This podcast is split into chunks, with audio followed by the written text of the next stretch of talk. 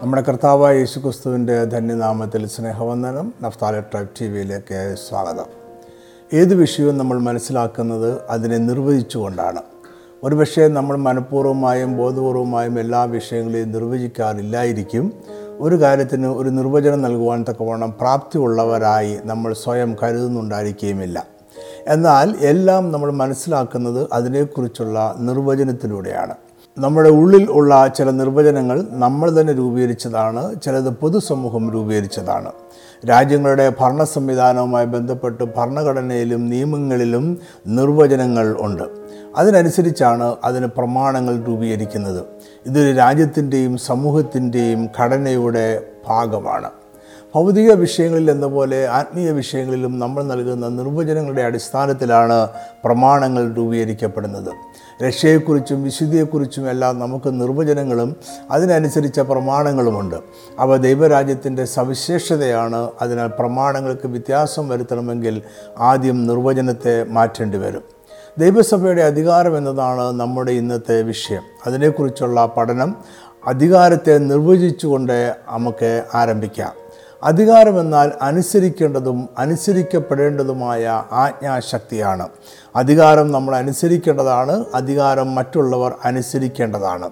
അധികാരത്തിന് എപ്പോഴും ഒരു ശ്രേണി ഉണ്ടായിരിക്കും. ഈ ശ്രേണിയിൽ കൽപ്പനകൾ പുറപ്പെടുവിക്കുന്ന ഒരു ഉന്നതനും അതനുസരിക്കുന്ന താഴ്ന്നവനും ഉണ്ടായിരിക്കും. ഏറ്റവും അവസാന പടിയിൽ നിൽക്കുന്നവനും എന്തിന്റെയെങ്കിലും മേൽ അധികാരം ഉണ്ടായിരിക്കും. അധികാരത്തിന്റെ ശ്രേണിയിൽ അധികാരമില്ലാത്തവരായി ആരും ഉണ്ടായിരിക്കുകയില്ല അധികാരം ചിലത് ചെയ്യുവാനുള്ള ഉത്തരവാദിത്വം കൂടിയാണ്. നമ്മളിവിടെ ചർച്ച ചെയ്യുന്നത് ഭൗതിക അധികാരമല്ല രക്ഷിക്കപ്പെട്ട ദൈവജനത്തിന്റെയും ക്രിസ്തീയ സഭയുടെയും ആത്മീയ അധികാരമാണ് നമ്മുടെ വിഷയം. രക്ഷിക്കപ്പെട്ട ദൈവജനവും സഭയും ഒന്ന് തന്നെയാണ്. ക്രിസ്തീയ സഭ എന്നതിന് വലിയ ഒരു കൂടാരമോ ഒരു സംഘടനയോ ഒരു കൂട്ടമോ ആവശ്യമില്ല. ഇതും നമ്മുടെ ചിന്തയിൽ ഉൾപ്പെടും. മത്തായി എഴുതിയ സുവിശേഷം എട്ടാം അധ്യായം അഞ്ചു മുതൽ പതിമൂന്ന് വരെയുള്ള ഭാഗത്ത് ഒരു രോഗസൗഖ്യത്തിന്റെ ചരിത്രം രേഖപ്പെടുത്തിയിട്ടുണ്ട്. ഇതിലെ പ്രധാന വ്യക്തി നമ്മുടെ കർത്താവ് കഴിഞ്ഞാൽ ഒരു റോമൻ ശതാധിപനാണ്. ശതാധിപൻ എന്ന് പറഞ്ഞാൽ നൂറ് റോമൻ പടയാളികളുടെ അധിപനായ ഒരു സൈനിക ഉദ്യോഗസ്ഥനാണ്. ഇത് നടക്കുന്നത് കവർന്നുഹൂം എന്ന സ്ഥലത്ത് വെച്ചാണ്. അത് ഗലീലിയുടെ വടക്ക് പടിഞ്ഞാറ് ഭാഗത്തായി സ്ഥിതി ചെയ്തിരുന്ന ഒരു പട്ടണം ആയിരുന്നു.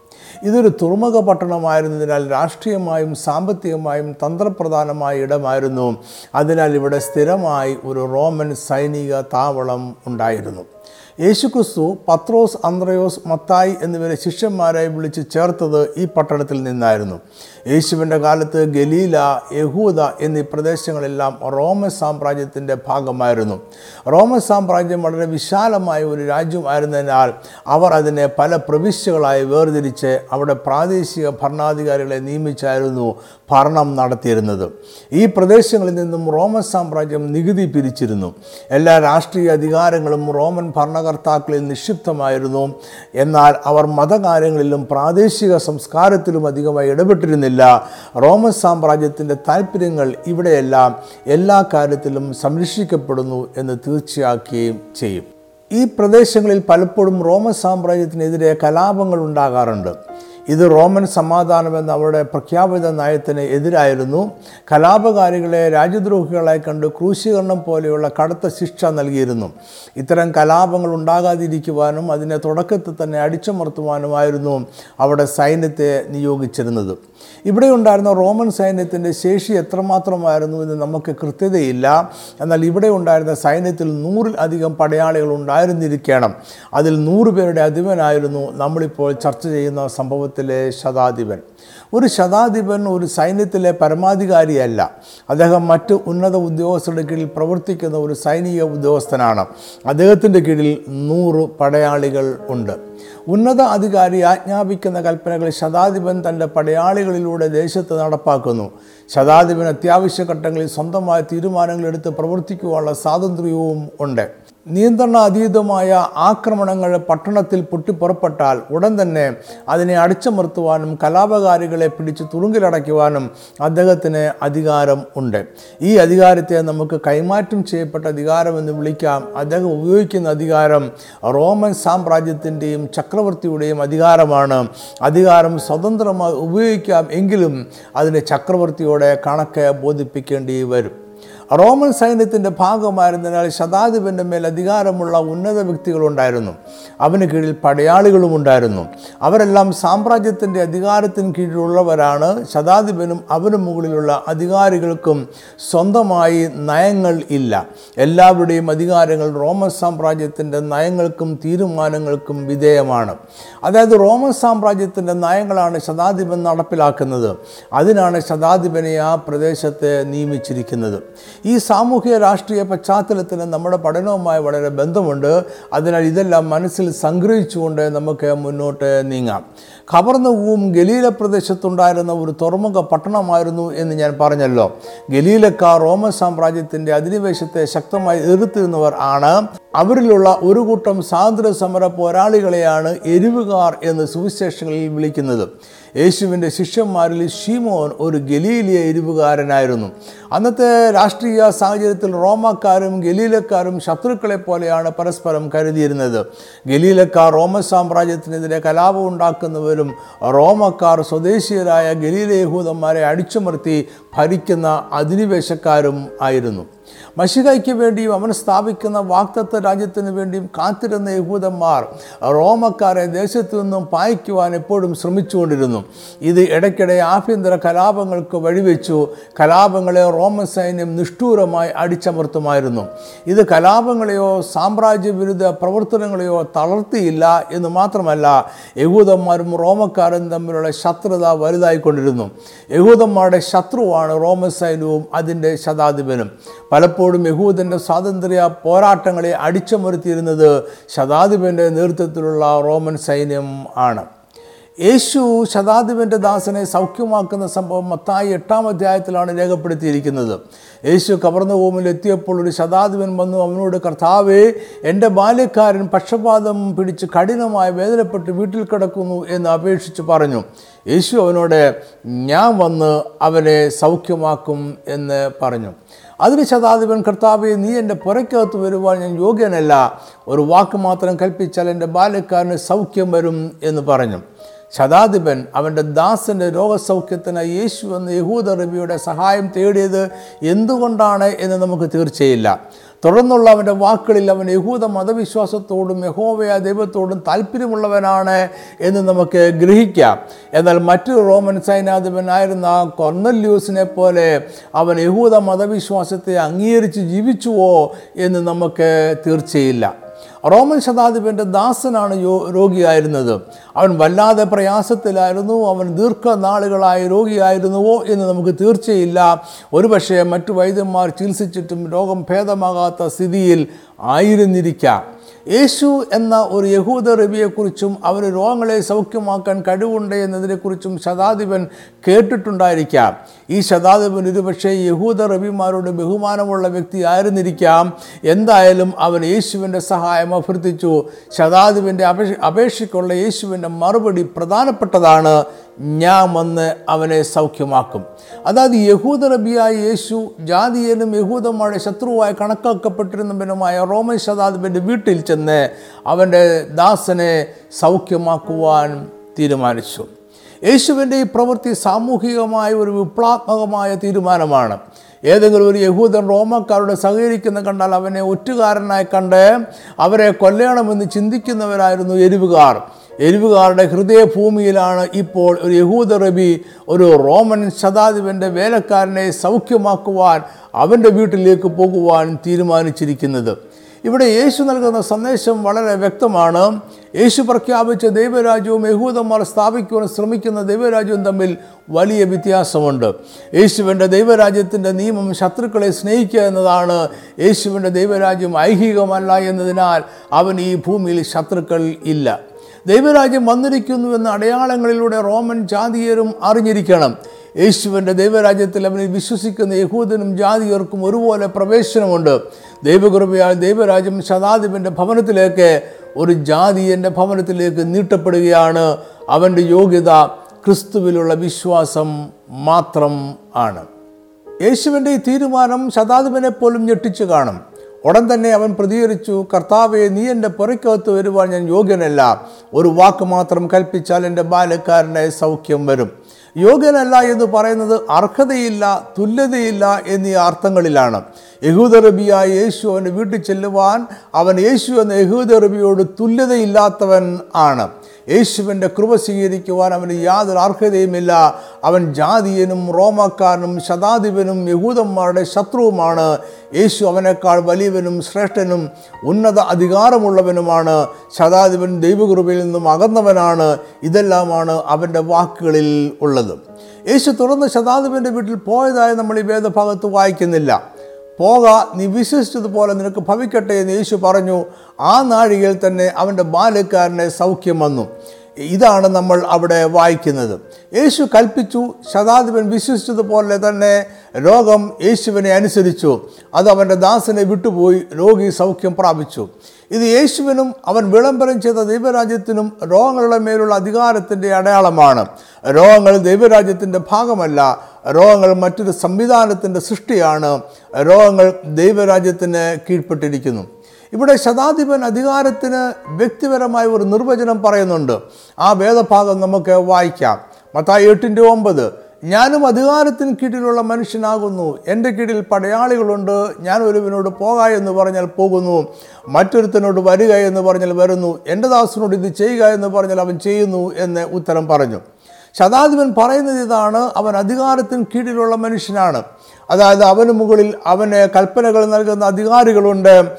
അവനത് സ്വീകരിക്കുകയും അത് നടപ്പിലാക്കുകയും ചെയ്യുന്നു. അവൻ നടപ്പിലാക്കുന്നത് റോമൻ സാമ്രാജ്യത്തിന്റെ കൽപ്പനകളും നിയമങ്ങളും താല്പര്യങ്ങളുമാണ് അവന് സ്വന്തമായ നിയമങ്ങളോ താല്പര്യങ്ങളോ ഇല്ല. അവൻ റോമൻ സാമ്രാജ്യത്തിന്റെ ദാസൻ ആണ്.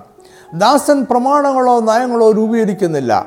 ഒരു പടയാളി അവന്റെ രാജാവിനായി പോരാടുന്നു എന്ന് മാത്രം. റോമൻ ശതാധിപൻ ഒരു യോദ്ധാവും ദാസനുമാണ്. ശതാധിപന്റെ അധികാരത്തിന് കീഴിൽ അവൻ പറയുന്നതനുസരിക്കുന്ന നൂറ് പടയാളികളുണ്ട്. അവന് കൽപ്പിക്കുവാൻ അധികാരമുണ്ട്. അവൻ അധികാര പരിധിയുള്ള പ്രദേശമുണ്ട്. അവനൊരർത്ഥത്തിൽ ആ പ്രദേശത്തിന്റെ അധികാരിയാണ്.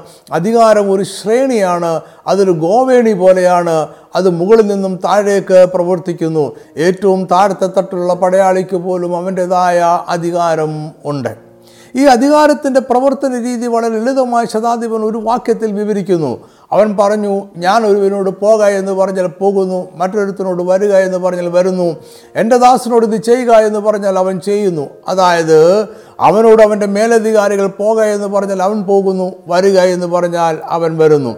ഇത് ചെയ്യുക എന്ന് പറഞ്ഞാൽ അവൻ അത് ചെയ്യും ചെയ്യരുത് എന്ന് പറഞ്ഞാൽ അവനത് ചെയ്യുക ഇല്ല. ഇതേ അധികാരം ശതാധിപനുമുണ്ട് അവൻ അവന്റെ കീഴിലുള്ള പടയാളികളോട് പോക എന്ന് പറഞ്ഞാൽ അവൻ പോകും. വരിക എന്ന് പറഞ്ഞാൽ അവൻ വരും. ഇത് ചെയ്യുക എന്ന് പറഞ്ഞാൽ അവനത് ചെയ്യും. ചെയ്യരുത് എന്ന് പറഞ്ഞാൽ അവനത് ചെയ്യുകയില്ല. അധികാരത്തെ ഇത്ര ലളിതമായി വിശദീകരിക്കുന്ന മറ്റൊരു വാചകം നമുക്ക് ലഭ്യമല്ല.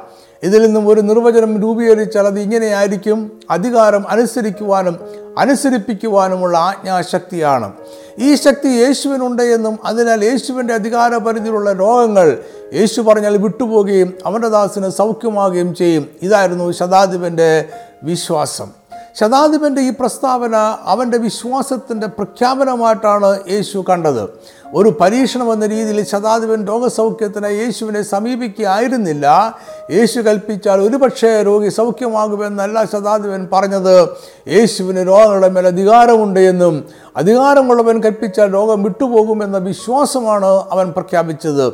ഈ വിശ്വാസം ഉള്ളതിനാലാണ് ശതാധിപൻ യേശുവിന്റെ അടുക്കൽ അവന്റെ വേലക്കാരനെ സൗഖ്യമാക്കുവാനുള്ള അപേക്ഷയുമായി എത്തിയത്. യേശു അവന്റെ വാക്കുകൾ കേട്ടിട്ട് അതിശയിച്ചു. ഇസ്രയേലിൽ കൂടെ ഇത്ര വലിയ വിശ്വാസം കണ്ടിട്ടില്ല എന്ന് കൂടെയുള്ളവരോട് പറഞ്ഞു. യേശു ശതാധിപന്റെ പ്രസ്താവനയെ ദൈവരാജ്യത്തിന്റെ അധികാരത്തിലുള്ള വിശ്വാസത്തിന്റെ പരസ്യ പ്രഖ്യാപനമായിട്ടാണ് കണ്ടത്. യേശു ദൈവരാജ്യത്തിന്റെ രാജാവാണ്. അവന് രോഗത്തിന്റെ മേൽ അധികാരമുണ്ട്. അവൻ കൽപ്പിച്ചാൽ രോഗങ്ങൾ വിട്ടുപോകും. യേശു ക്രിസ്തുവിന്റെ എല്ലാ അത്ഭുതങ്ങളും അടയാളങ്ങളായിരുന്നു. യേശു ദൈവരാജ്യം വന്നിരിക്കുന്നു എന്ന് പ്രഖ്യാപിച്ചുകൊണ്ടാണ് സുവിശേഷ പ്രകോ പ്രഘോഷണം ആരംഭിക്കുന്നത്. അവൻ രാജാവാണ്. യേശു യഹൂദന്മാർ പ്രത്യാശിച്ചിരുന്ന മഷിഹ ആണ്. മർക്കോസ് ഒന്നിന്റെ പതിനാല് പതിനഞ്ച് വാക്യങ്ങൾ. എന്നാൽ യോഹന്നാൻ തടവിലായ ശേഷം യേശു ഗലീലയിൽ ദൈവരാജ്യത്തിന്റെ സുവിശേഷം പ്രസംഗിച്ചു. കാലം തികഞ്ഞു ദൈവരാജ്യം സമീപിച്ചിരിക്കുന്നു. മാനസാന്തരപ്പെട്ട് സുവിശേഷത്തിൽ വിശ്വസിപ്പീൻ എന്ന് പറഞ്ഞു. ഇതായിരുന്നു യേശുവിന്റെ ആദ്യത്തെ പ്രഖ്യാപനം. യേശു പ്രഖ്യാപനം ചെയ്യുന്നത് ഗലീലയിലെ കവർന്നഭൂമിയിലാണ്. ശതാധിപൻ അത് കേട്ടു. അവൻ അത് വിശ്വസിച്ചു. ഒരിക്കൽ യോഹനാൻ സ്നാപകന്റെ ശിഷ്യന്മാർ യേശുവിന്റെ അടുക്കൽ വന്ന് കാരാഗ്രഹത്തിലായിരുന്ന യോഹനാന്റെ ഒരു സന്ദേശം കൈമാറി. യോഹനാന്റെ ചോദ്യം ഇതായിരുന്നു വരുവാനുള്ളവൻ നീയോ? ഞങ്ങൾ മറ്റൊരുവനെ കാത്തിരിക്കുകയോ അതിന് യേശു പറഞ്ഞ മറുപടി ഇങ്ങനെയായിരുന്നു. പത്തായി പതിനൊന്നിന്റെ നാല് അഞ്ച് വാക്യങ്ങൾ യേശു അവരോട് കുരുടർ കാണുന്നു മുടന്തർ നടക്കുന്നു കുഷ്ഠരോഗികൾ ശുദ്ധരായിത്തീരുന്നു. ചെകിടർ കേൾക്കുന്നു മരിച്ചവർ ഉയർക്കുന്നു ദരിദ്രരോട് സുവിശേഷം അറിയിക്കുന്നു എന്നിങ്ങനെ നിങ്ങൾ കേൾക്കുകയും കാണുകയും ചെയ്യുന്ന യോഹനാനെ ചെന്ന് അറിയിപ്പീൻ. യോഹനാൻ ചോദിച്ചത് യേശു മഷിക തന്നെയോ? അതോ ഇനി മറ്റൊരുവൻ വരുമോ എന്നാണ്. യേശു അതിന് ഞാനാണ് മഷിക എന്ന ഒറ്റ വാക്കിലുള്ള മറുപടി നൽകിയില്ല. അതിന് പകരം യേശു അവനിലൂടെ സംഭവിക്കുന്ന അത്ഭുതങ്ങളുടെയും അടയാളങ്ങളുടെയും ഒരു ചെറിയ പട്ടിക പറഞ്ഞു. അതായത് ഓരോ അത്ഭുത പ്രവൃത്തിയും മഷികയും ദൈവരാജ്യം വന്നിരിക്കുന്നു എന്നതിന്റെ അടയാളങ്ങളാണ്. അത്ഭുതങ്ങൾ യേശുവിന്റെ കീർത്തി പരക്കുവാനോ ജനക്കൂട്ടത്തെ ആകർഷിക്കുവാനോ ചെയ്തതല്ല അത് ദൈവരാജ്യം വന്നിരിക്കുന്നു എന്ന വിളംബരം ചെയ്യുവാനായി പ്രവർത്തിച്ചതാണ്. യോഹനാൻ എഴുതിയ സുവിശേഷത്തിൽ യേശു കാനാവിലെ കല്യാണത്തിന് വെള്ളം വീഞ്ഞാക്കി അത്ഭുതം വിവരിക്കുന്നുണ്ട്. ഇതിന്റെ വിവരണത്തിന് ശേഷം യോഹനാൻ ഇങ്ങനെ എഴുതി യേശു ഇതിനെ അടയാളങ്ങളുടെ ആരംഭമായ ഗലീലയിലെ കാനാവിൽ വെച്ച് ചെയ്തു തന്റെ മഹത്വം വെളിപ്പെടുത്തി അവന്റെ ശിഷ്യന്മാർ അവനിൽ വിശ്വസിച്ചു. എല്ലാ അത്ഭുതങ്ങളും അത് കാണുകയും കേൾക്കുകയും ചെയ്യുന്നവരിൽ ചിലർ ദൈവരാജ്യത്തിൽ വിശ്വസിക്കുവാൻ വേണ്ടിയുള്ള ദൈവരാജ്യത്തിന്റെ സാന്നിധ്യത്തിന്റെ അടയാളങ്ങൾ ആയിരുന്നു. എവിടെയാണ് ദൈവരാജ്യമുള്ളത്? രാജാവ് എവിടെയുണ്ടോ? അവിടെയെല്ലാം ദൈവരാജ്യമുണ്ട്. ഇത് മജിസ്ട്രേറ്റ് ഉള്ളടം കോടതി എന്ന് നമ്മൾ പറയുന്നത് പോലെയാണ്. യേശു തന്റെ ഭൗതിക ശുശ്രൂഷകൾ ആരംഭിക്കുന്ന കവർന്നഭൂമിയിൽ നിന്നുമാണ് യേശുവിന്റെ ആദ്യത്തെ വിളംബരം സ്വർഗരാജ്യം സമീപിച്ചിരിക്കാൻ മാനസാന്തരപ്പെടുവീനെന്നായിരുന്നു. അവൻ ആദ്യം പ്രഖ്യാപിച്ചത് പാപങ്ങൾ മോചിക്കപ്പെട്ടിരിക്കുന്നു എന്നോ പാപപരിഹാര യാഗം ക്രമീകരിക്കപ്പെട്ടിരിക്കുന്നു എന്നോ അല്ല. അവന്റെ ആദ്യ വിളംബരം ദൈവരാജ്യം എത്തിപ്പോയി എന്നാണ്. കാരണം സുവിശേഷം ദൈവരാജ്യത്തിന്റെ നല്ല വിശേഷമാണ്. ദൈവരാജ്യം പുനഃസ്ഥാപിക്കുവാനാണ് യേശു വന്നത്. ദൈവരാജ്യം എന്നതാണ് നമ്മുടെ വീണ്ടെടുപ്പിന്റെ സമ്പൂർണ നിവൃത്തി. അതായത് ദൈവം മനുഷ്യനായി മനുഷ്യരുടെ ഇടയിൽ വന്നപ്പോൾ തന്നെ ദൈവരാജ്യം ആരംഭിച്ചു കഴിഞ്ഞു. യേശു തന്റെ ശുശ്രൂഷയുടെ ആരംഭത്തിൽ വിളംബരം ചെയ്തു. അന്ന് മുതൽ അവന്റെ വാക്കുകൾ കേട്ട് വിശ്വസിക്കുന്നവരെല്ലാം ദൈവരാജ്യത്തിന്റെ അവകാശികൾ ആയി. ഒരു ദിവസം പരീക്ഷന്മാർ അവന്റെ അടുക്കൽ വന്ന് ദൈവരാജ്യത്തിന്റെ പ്രത്യക്ഷതയെക്കുറിച്ച് ചോദിച്ചു. ദൈവരാജ്യം എപ്പോൾ വരുന്നു എന്നാണ് അവർക്ക് അറിയേണ്ടിയിരുന്നത്. അവരോട് യേശു പറഞ്ഞു ദൈവരാജ്യം നിങ്ങളുടെ ഇടയിൽ തന്നെ ഉണ്ടല്ലോ.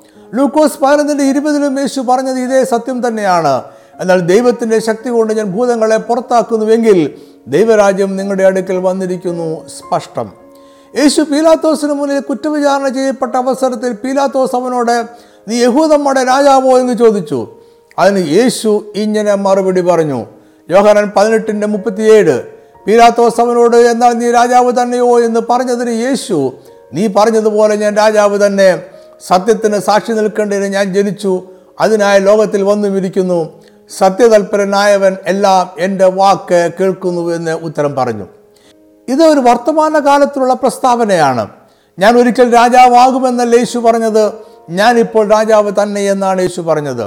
അതായത് എന്റെ രാജ്യം ഇപ്പോൾ തന്നെ ഇവിടെയുണ്ട്. യേശുവാണ് ദൈവരാജ്യത്തിലെ രാജാവ്. അവനാണ് ദൈവരാജ്യം. യേശു മനുഷ്യരുടെ ഇടയിലേക്ക് വന്നു. ഇപ്പോൾ അവരുടെ ഇടയിൽ ജീവിക്കുന്നു.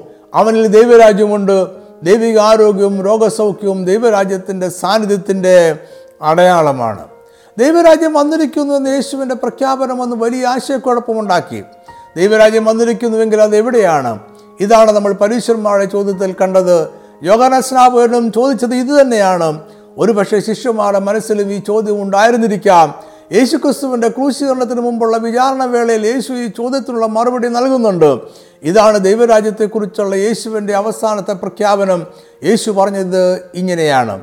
യോഹനാൻ പതിനെട്ടിന്റെ മുപ്പത്തി ആറ് എന്റെ രാജ്യം ഐഹികമല്ല. എന്റെ രാജ്യം ഐഹികമായിരുന്നുവെങ്കിൽ എന്നെ യഹൂദന്മാരുടെ കയ്യിൽ ഏൽപ്പിക്കാതെ വണ്ണം എന്റെ സേവകർ പോഴ പോരാടുമായിരുന്നു.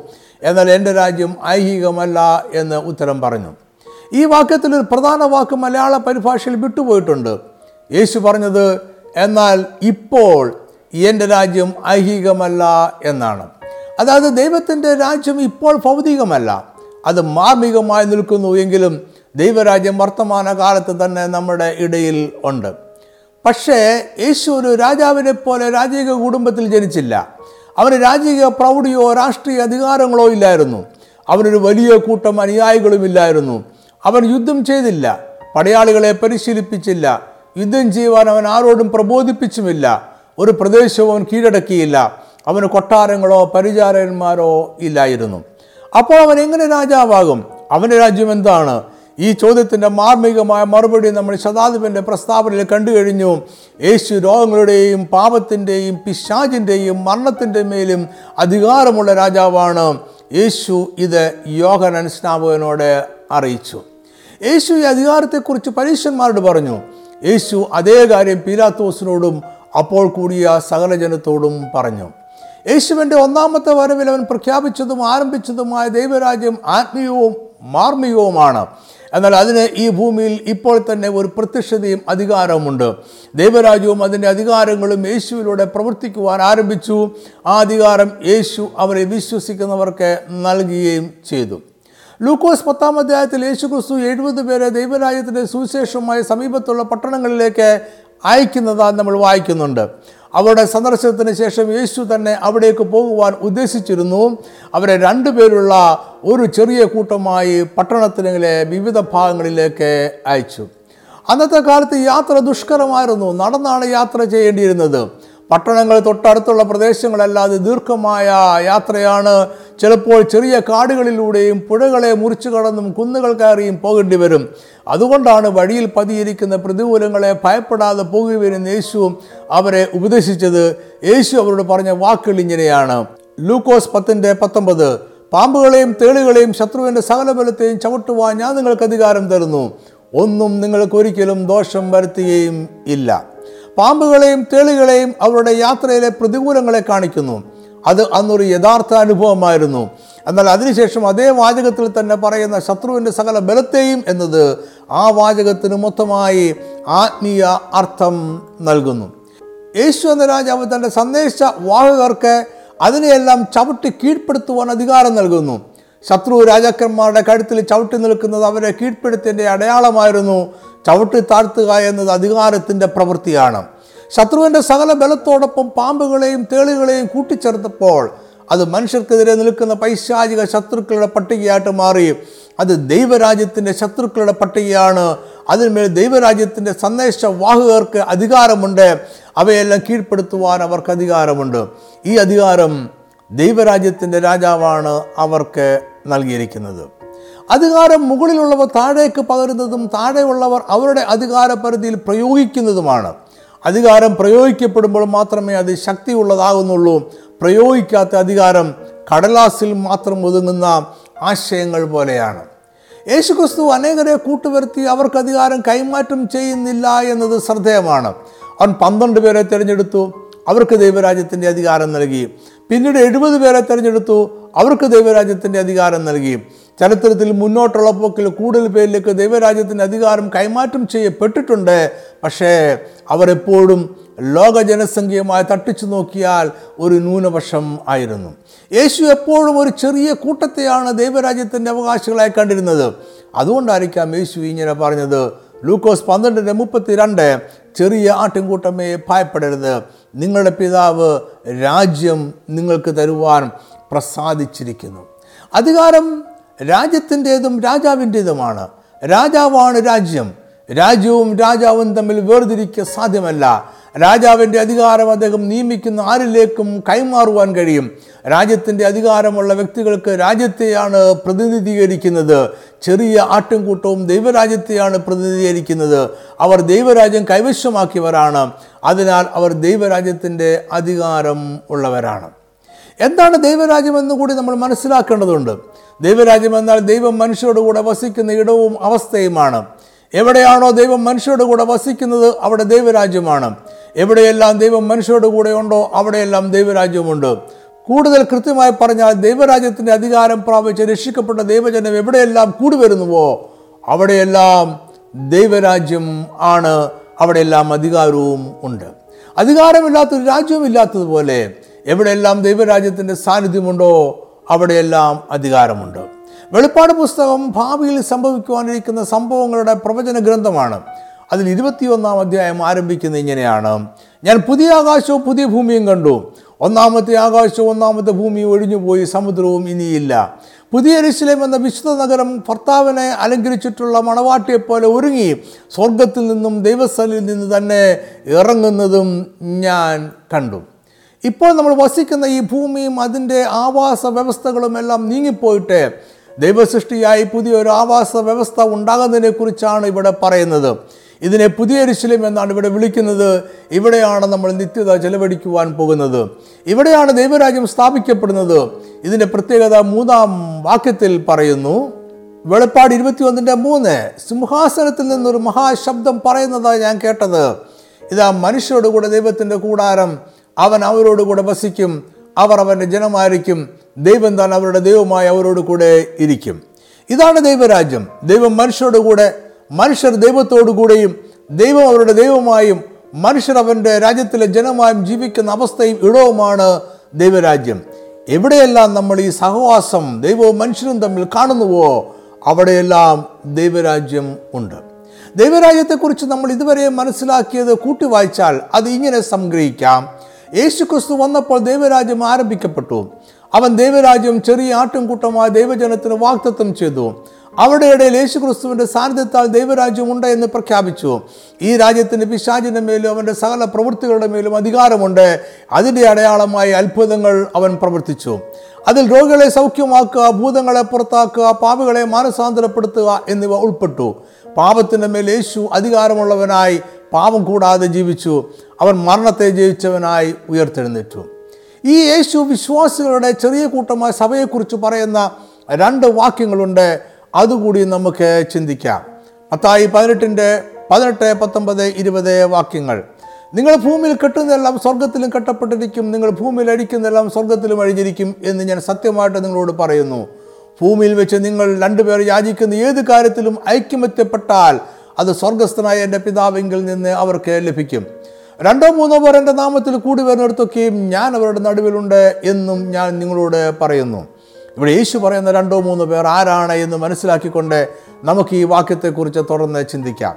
മത്തായി പതിനെട്ടാം അധ്യായത്തിൽ ഒരു ചെറിയവൻ പോലും നശിച്ചു പോകുന്നത് സ്വർഗസ്ഥനായ ദൈവത്തിന് ഇഷ്ടമല്ല എന്നും അതിനാൽ ഒരുവൻ പിന്മാറ്റത്തിലായാൽ അവനെ കുറ്റബോധം വരുത്തി തിരികെ സഭയിലേക്ക് കൊണ്ടുവരാൻ ശ്രമിക്കണമെന്നും യേശു ക്രിസ്തു ഉപദേശിക്കുന്നതാണ് ഈ വാക്യത്തിന്റെ പശ്ചാത്തലം.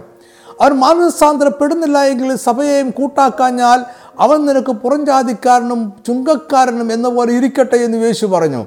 അതായത് അവനെ വിശ്വാസികളുടെ സഭയിൽ നിന്നും പുറത്താക്കാം. ഇത്രയും പറഞ്ഞതിന് തുടർച്ചയായിട്ടാണ് യേശു പറഞ്ഞത് സഭ ഭൂമിയിൽ കെട്ടുന്നതെല്ലാം സ്വർഗത്തിലും കെട്ടപ്പെട്ടിരിക്കും. സഭ ഭൂമിയിൽ അഴിക്കുന്നതെല്ലാം സ്വർഗത്തിലും അഴിഞ്ഞിരിക്കും. സഭ ഐക്യതയോടെ പ്രാർത്ഥിക്കുന്നതെല്ലാം ദൈവം നൽകും. ആരാണ് ഈ സഭ? യേശുവിന്റെ സഭ അവന്റെ നാമത്തിൽ കൂടി വരുന്ന രണ്ടോ മൂന്നോ പേരുടെ ചെറിയ ആട്ടിൻകൂട്ടമാണ്. അവർ ചെറിയ കൂട്ടം ആയിരുന്നാലും യേശുവിന്റെ നാമത്തിൽ കൂടി വരുമ്പോൾ അവനും അവരുടെ കൂടെ ഉണ്ടായിരിക്കും. ഇങ്ങനെ ഒരു ചെറിയ കൂട്ടം യേശു ക്രിസ്തു എന്ന രാജാവിന്റെ സാന്നിധ്യത്താൽ ദൈവരാജ്യമായി മാറുന്നു. അതായത് രണ്ടോ മൂന്നോ പേർ ദൈവരാജ്യത്തിന്റെ ജനമാണ്. രാജാവിന്റെ സാന്നിധ്യം കൂടി ഉള്ളതിനാൽ ആ കൂടിവരവ് ദൈവരാജ്യമാണ്. അതിനാൽ തന്നെ അവർക്ക് ദൈവരാജ്യത്തിന്റെ ശക്തിയും അധികാരങ്ങളും ഉണ്ടായിരിക്കും. അവർക്ക് കെട്ടുവാനും അഴിക്കുവാനുമുള്ള അധികാരമുണ്ടായിരിക്കും. അവർ തീരുമാനിച്ച് കൽപ്പിക്കുന്നതെല്ലാം ദൈവരാജ്യത്തിൽ മാറ്റമില്ലാത്തതായിരിക്കും. സഭ എന്ന വാക്ക് സുവിശേഷ ഗ്രന്ഥങ്ങളിൽ രണ്ട് ഭാഗത്തും മാത്രമേ കാണുന്നുള്ളൂ. ഒന്ന് നമ്മൾ കണ്ടു കഴിഞ്ഞു ഈ വേദഭാഗം യേശു പറയുന്നതിന് മുമ്പായി മത്തായി പതിനാറിന്റെ പതിനെട്ടിലാണ് യേശു ആദ്യമായി സഭ എന്ന വാക്ക് ഉപയോഗിക്കുന്നത്. യേശു കൈസരി എന്ന പ്രദേശത്തായിരുന്നപ്പോൾ അവൻ ശിഷ്യന്മാരോട് ചോദിച്ചു ജനങ്ങൾ മനുഷ്യപുത്രനെ ആരെന്ന് പറയുന്നു? ഇതിന് പത്രോസ് നീ ജീവനുള്ള ദൈവത്തിന്റെ പുത്രനായ ക്രിസ്തു എന്ന് ഉത്തരം പറഞ്ഞു. അതിന് മറുപടിയായി യേശു പറഞ്ഞു മത്തായി പതിനാറിന്റെ പതിനെട്ട് നീ പത്രോസ് ആകുന്നു ഈ പാറമേൽ ഞാൻ എന്റെ പാറയെ പണിയും. പാതാള ഗോപുരങ്ങൾ അതിനെ ജയിക്കുകയില്ല എന്ന് ഞാൻ നിന്നോട് പറയുന്നു. ഇതിനോടൊപ്പം അടുത്ത വാക്യം കൂടെ വായിച്ചാൽ സഭയുടെ അധികാരത്തെക്കുറിച്ച് നമുക്ക് മനസ്സിലാവും മത്തായി പതിനാറിന്റെ പത്തൊമ്പത് സ്വർഗരാജ്യത്തിന്റെ താക്കോൽ ഞാൻ നിനക്ക് തരുന്നു. നീ ഭൂമിയിൽ കിട്ടുന്നതൊക്കെയും സ്വർഗത്തിൽ കെട്ടപ്പെട്ടിരിക്കും. നീ ഭൂമിയിൽ അഴിക്കുന്നതൊക്കെയും സ്വർഗത്തിൽ അഴിഞ്ഞിരിക്കുമെന്ന് ഉത്തരം പറഞ്ഞു. വെളിപ്പാട് ഇരുപത്തൊന്നിന്റെ മൂന്ന് മത്തായി പതിനാറിന്റെ പതിനെട്ട് പത്തൊമ്പത്. മത്തായി പതിനെട്ടിന്റെ പതിനെട്ട് പത്തൊമ്പത് ഇരുപത് എന്നീ വാക്യങ്ങൾ ഒരുമിച്ച് ചേർത്ത് വായിച്ചാൽ യേശു പറഞ്ഞ സഭയുടെ അധികാരത്തെ നമുക്കിങ്ങനെ സംഗ്രഹിക്കാം. ദൈവം മനുഷ്യരോട് കൂടെ വസിക്കുന്ന ഇടവും അവസ്ഥയുമാണ് ദൈവരാജ്യം. ഈ ഭൂമിയിൽ രണ്ടോ മൂന്നോ പേർ യേശുവിന്റെ നാമത്തിൽ ഒരുമിച്ച് കൂടുമ്പോൾ യേശു അവരുടെ ഇടയിലുണ്ടാകും അത് ക്രിസ്തുവിന്റെ വർത്തമാനകാല സഭയാവും. അത് ഇപ്പോഴത്തെ ദൈവരാജ്യത്തിന്റെ ഒരു ചെറിയ കൂട്ടമായിരിക്കും. ഈ രാജ്യത്തിന് അധികാരമുണ്ടായിരിക്കും. അവർക്ക് പിശാചിന്റെ പ്രവൃത്തികളെ കെട്ടുവാനും അഴിക്കുവാനുമുള്ള അധികാരം ഉണ്ടായിരിക്കും. അത് ദൈവരാജ്യത്തിന്റെ ജനത്തിന്റെയും ദൈവസഭയുടെയും അധികാരവും തീരുമാനവും ആയതിനാൽ സ്വർഗത്തിലും മാറ്റമില്ലാതെ തന്നെ ഇരിക്കുന്നു. ദൈവരാജ്യം യേശു ക്രിസ്തുവിന്റെ ഒന്നാമത്തെ വരവോടെ ആരംഭിച്ചു കഴിഞ്ഞു. ഇന്നത്തെ മാർമികമായ സാർവലൗകികവുമായ ക്രിസ്തുവിന്റെ സഭ ദൈവരാജ്യമാണ്. അതിനിപ്പോൾ തന്നെ പിശാചിന്റെ മേലും അവന്റെ സകല പ്രവൃത്തികളുടെ മേലും അധികാരമുണ്ട്. ഈ അധികാരം ഉപയോഗിക്കുവാൻ സഭ ഒരു വലിയ കൂട്ടമാകണമെന്നില്ല. ചെറിയ ആട്ടിൻകൂട്ടത്തിന് ദൈവരാജ്യം പിതാവായ ദൈവം നൽകിയിരിക്കുകയാണ്. ഈ അധികാരം പൈശാചിക ശക്തികളോട് പോകുവാനും വരുവാനും ഇത് ചെയ്യുക എന്ന് പറയുവാനും അത് ചെയ്യരുതെന്ന് കൽപ്പിക്കുവാനുമുള്ള ആജ്ഞാശക്തിയാണ്. അധികാരം ഉപയോഗിക്കുന്ന സഭ അതിന് മുകളിലുള്ള ദൈവിക അധികാരത്തിന് കീഴ്പ്പെട്ടിരിക്കുന്നിടത്തോളം സഭ കൽപ്പിക്കുന്നത് അതുപോലെ തന്നെ സംഭവിക്കും. അധികാരം എപ്പോഴും ഉത്തരവാദിത്വമാണ്. അത് ഓർത്തുകൊണ്ട് നമുക്ക് ദൈവിക അധികാരത്തെ ഉപയോഗിക്കുവാൻ കഴിയണം. ഈ പഠനം ഇവിടെ അവസാനിപ്പിക്കട്ടെ. ആദ്യമായി എന്റെ വീഡിയോ ഓഡിയോ എന്നിവ കാണുകയും കേൾക്കുകയും ചെയ്യുന്നവർക്ക് നമ്മുടെ സുവിശേഷ പ്രവർത്തനങ്ങളെ പരിചയപ്പെടുത്തുവാനായി ഒന്നുണ്ട് വാചകങ്ങൾ കൂടി പറയുവാൻ ഞാൻ ആഗ്രഹിക്കുന്നു. തിരുവചനത്തിന്റെ ആത്മീയ മർമ്മങ്ങൾ വിവരിക്കുന്ന അനേകം വീഡിയോകളും ഓഡിയോകളും നമ്മുടെ ഓൺലൈൻ ചാനലുകളിൽ ലഭ്യമാണ്. വീഡിയോ കാണുവാൻ അഫ്താലി ട്രൈബ് ടി വി ഡോട്ട് കോം എന്ന ചാനലും ഓഡിയോ കേൾക്കുവാൻ Naphtali tribe radio dot com എന്ന ചാനലും സന്ദർശിക്കുക. ഈ രണ്ട് ചാനലുകളും സബ്സ്ക്രൈബ് ചെയ്യാൻ മറക്കരുത്. അത് ഇനിയും പ്രസിദ്ധീകരിക്കുന്ന വീഡിയോ ഓഡിയോ എന്നിവ നഷ്ടപ്പെടാതെ ലഭിക്കുവാൻ നിങ്ങളെ സഹായിക്കും. ഇതിന്റെ എല്ലാം വേദപഠന കുറിപ്പുകളും ഓൺലൈനിൽ ലഭ്യമാണ്. ഇംഗ്ലീഷിൽ വായിക്കുവാൻ നഫ്താലി ട്രൈബ് ഡോട്ട് കോം എന്ന വെബ്സൈറ്റും മലയാളത്തിന്റെ വാതിൽ ഡോട്ട് ഇൻ എന്ന വെബ്സൈറ്റും സന്ദർശിക്കുക. കൂടാതെ അനേകം ഇ ബുക്കുകളും നമ്മൾ പ്രസിദ്ധീകരിച്ചിട്ടുണ്ട്. ഇ ബുക്ക് ആവശ്യമുള്ളവർക്ക് അത് വാട്സാപ്പിലൂടെ ആവശ്യപ്പെടാം. Phone number nine eight nine double five two four eight five four. Naphtali tri books dot in എന്ന ഇ ബുക്ക് സ്റ്റോറിൽ നിന്ന് നേരിട്ടും വാതിൽ ഡോട്ട് ഇൻ എന്ന വെബ്സൈറ്റിൽ ലഭ്യമാർക്ക് ലിങ്ക് ഉപയോഗിച്ചും ഈ ബുക്ക് ഡൗൺലോഡ് ചെയ്യാവുന്നതാണ്. എല്ലാ ഇ ബുക്കുകളും സൗജന്യമാണ്. എല്ലാ മാസവും ഒന്നാമത്തെയും മൂന്നാമത്തെയും ശനിയാഴ്ച വൈകിട്ട് അഞ്ച് മണിക്ക് പവർ വിഷൻ ടി വിയിൽ നമ്മുടെ പ്രോഗ്രാമുണ്ട് ദൈവജനം ഗൗരവമായി പഠിക്കുവാൻ ആഗ്രഹിക്കുന്നവർ ഈ പ്രോഗ്രാമുകൾ മറക്കാതെ കാണുക. മറ്റുള്ളവരും കൂടെ പറയുക. ഈ സന്ദേശം കണ്ടതിനും കേട്ടതിനും വളരെ നന്ദി. ദൈവം നിങ്ങളെല്ലാവരെയും സമൃദ്ധമായി അനുഗ്രഹിക്കട്ടെ. ആമേൻ.